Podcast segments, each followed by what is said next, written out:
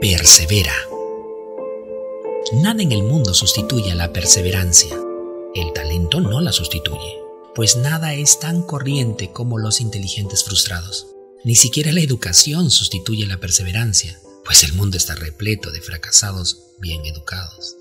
La perseverancia es con frecuencia el factor principal que separa a las personas exitosas de las que no lo son. No existe la gente fracasada, existe la gente que se cansa a mitad de camino. ¿Qué es fracaso? El diccionario de la lengua española lo define de la siguiente manera. Fracaso es no tener éxito. Algunos sinónimos para fracaso son revés, decepción, caída, fallo, hundimiento, frustración, descalabro.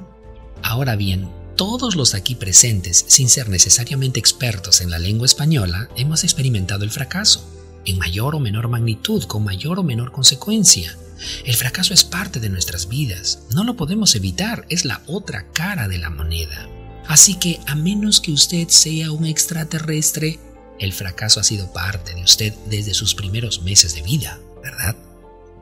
En la Biblia encontramos varios ejemplos de personas que fracasaron a pesar de contar con todas las condiciones para lograr el éxito, pero déjeme referirme a dos personajes en particular. Sansón, jueces capítulo 16, verso 29 al 30, dice, Asió luego Sansón las dos columnas de en medio sobre las que descansaba la casa, y echó todo su peso sobre ella, su mano derecha sobre una y su mano izquierda sobre la otra. Y dijo Sansón, muera yo con los filisteos. Entonces se inclinó con toda su fuerza y cayó la casa sobre los principales y sobre todo el pueblo que estaba en ella. Y los que mató al morir fueron mucho más que los que había matado durante toda su vida. Como usted sabe, Sansón era un hombre hebreo que fue designado por Dios para guiar a su país Israel hacia la victoria contra los filisteos. Para esto, el Señor dotó a Sansón de una fuerza extraordinaria, algo así como un Hércules o un Superman. La fuerza de este sujeto era realmente extraordinaria, sin embargo, tenía una debilidad. Su debilidad era el placer sexual.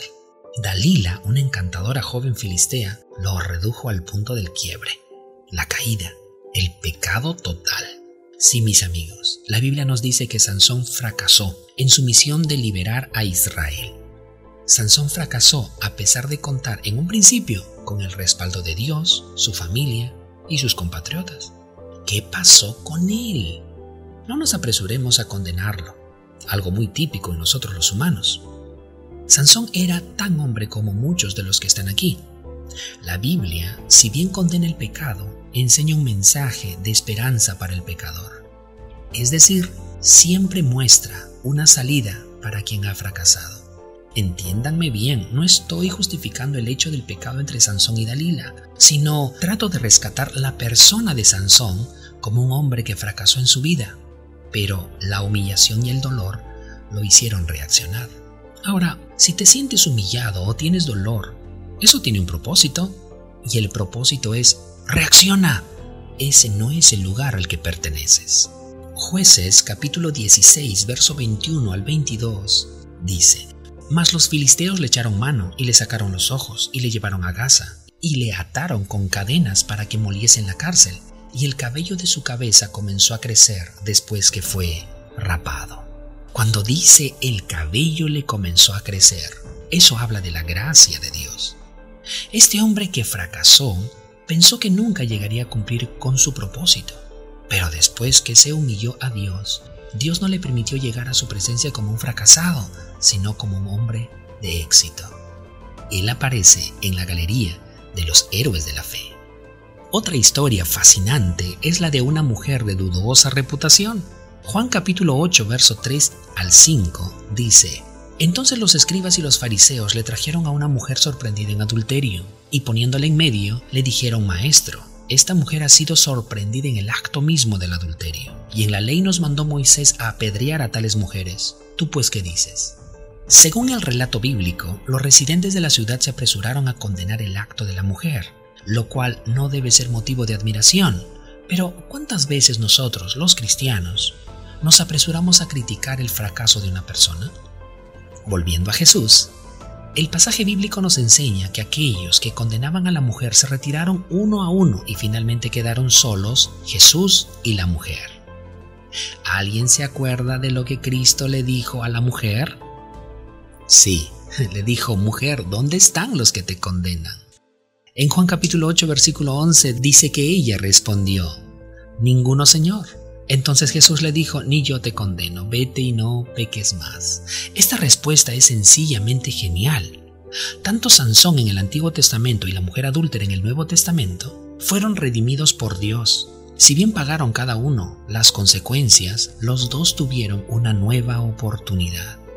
La Biblia habla de hombres y mujeres que fracasaron, pero también habla del gran amor de Dios que perdona y restaura.